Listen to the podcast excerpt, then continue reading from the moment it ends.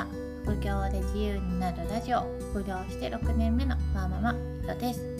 今日は背取りで目利きができるのかというテーマでお話ししたいと思います。目利きというのは商品棚から自分の知識と経験だけでこうスッとこれが利益が出るって取ってくるかっこいいイメージですかね。私の場合はリピート仕入れで相場が頭に入ってるようなものなら目利きで仕入れられるんですけど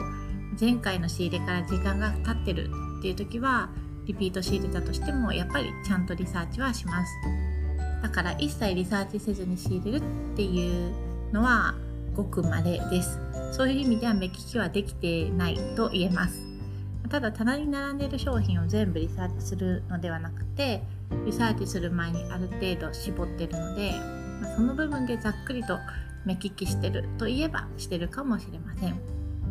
とんどの背取りの人は完全な目利きではやってない。ある程度スマホで検索したりバーコードリーダーリサーチツールで検索したりして仕入れています。手取りの仕入れで目利きができるかどうかという、まあ、私なりの結論としては3つあって背取りの経験が全くない人はまず目利きは無理。2つ目が経験が増えるとある程度目利きはできる。このある程度って言ってるのは利益が出ない商品をざっくり飛ばすっていうぐらいの目利きはできる。最後が背取りの仕入れは目利きしなくても稼げるよっていうことです。一つずつ紹介します。まず背取りの経験が全くない人は最初から目利きでやろうっていうのはもうほぼほぼ無理だと思ってください。目利きで仕入れるっていうことは事前に知ってるとか調べた利益商品を狙って仕入れるってことですよね。事前に調べた時点から相場は変わりますし利益商品の情報がもう今ネットで出回るのは早いので値下がりするリスクもすごくあります。もし中古世代の場合は利益商品の情報を知っててもそれが売ってなかったら買えないから意味がないんですよね。新品せどりの場合は情報が出回ったら供給量が多くなって値崩れ一直線っていうこともあります。だから利益の出る商品の情報をどっかから取ってきて例えば有料のグループで流れる情報を頼りにその商品を探すっていうのはおすすめしないです。特に中古せどりは売られている商品の中から利益商品を探す方が仕入れられます。売られてる商品の中からどれが利益が出るかっていうところを目利きするのはやっぱり経験がものを言うんですよね。だから背取りを全くやったことない人が目利きで仕入れるには商品情報をどこか信頼できるとこから入手してそれが売ってるところを探して相場が落ちる前に仕入れて売り切るっていうなかなか高難易度なことをしないといけません。私自身はこれはできないと思います。今目利きで仕入れられてる人にもし出会ったとしてもその人たちは過去にたくさんリサーチをしているはずです。手取りをこれから始める人はリサーチの量が多くて最初大変だからなんとか目利きで仕入れられたらいいな楽だよなって思うかもしれないというか私も目利きができたらいいなっていうことは思いますが結局瀬戸りはリサーチから逃れられないと覚悟を持って取り組んだ方がいいですよ。商品自体に興味があればリサーチもそんなに大変じゃないですリサーチ自体を楽しめると背取りは半分ぐらい成功しても同然じゃないかなと思います。だから今やろうと思っていてリサーチしてて楽しくないっていう人はもしかしたらジャンルが自分の興味関心がないものなのかもしれないです。そういう時は自分が楽しく取り組めるのは何かなってもう一回考えてみた方がいいかもしれません。全くの初心者が最初から目利きを目指すっていうのは難しいんですけど経験に基づいてある程度ざっくりとした目利きはできます。ここで言う目利きっていうのはざっくり利益が出そうなものと出なさそうなものに分けられるっていうぐらいの意味です。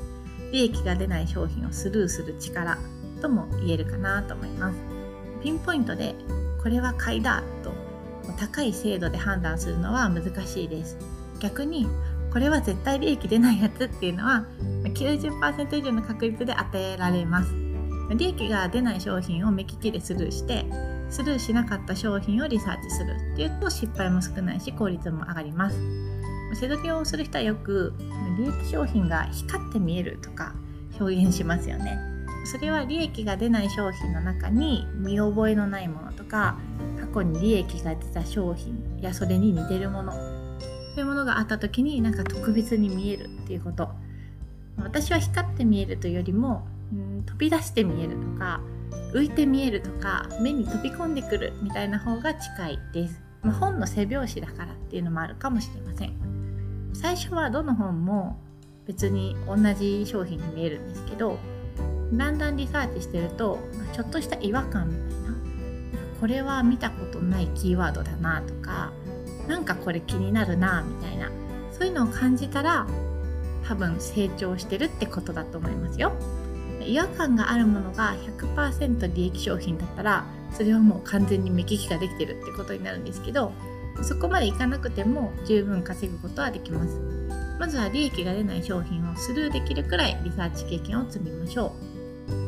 最後が背取りの仕入れは目利きできなくても大丈夫だよ稼げるよっていうことです。そもそも目利きは